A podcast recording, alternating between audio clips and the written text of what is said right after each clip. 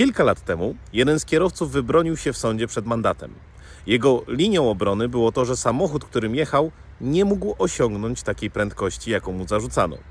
Teraz podobnie obronił się jeden z pracowników sektora IT, który no, został oskarżony o granie w pracy.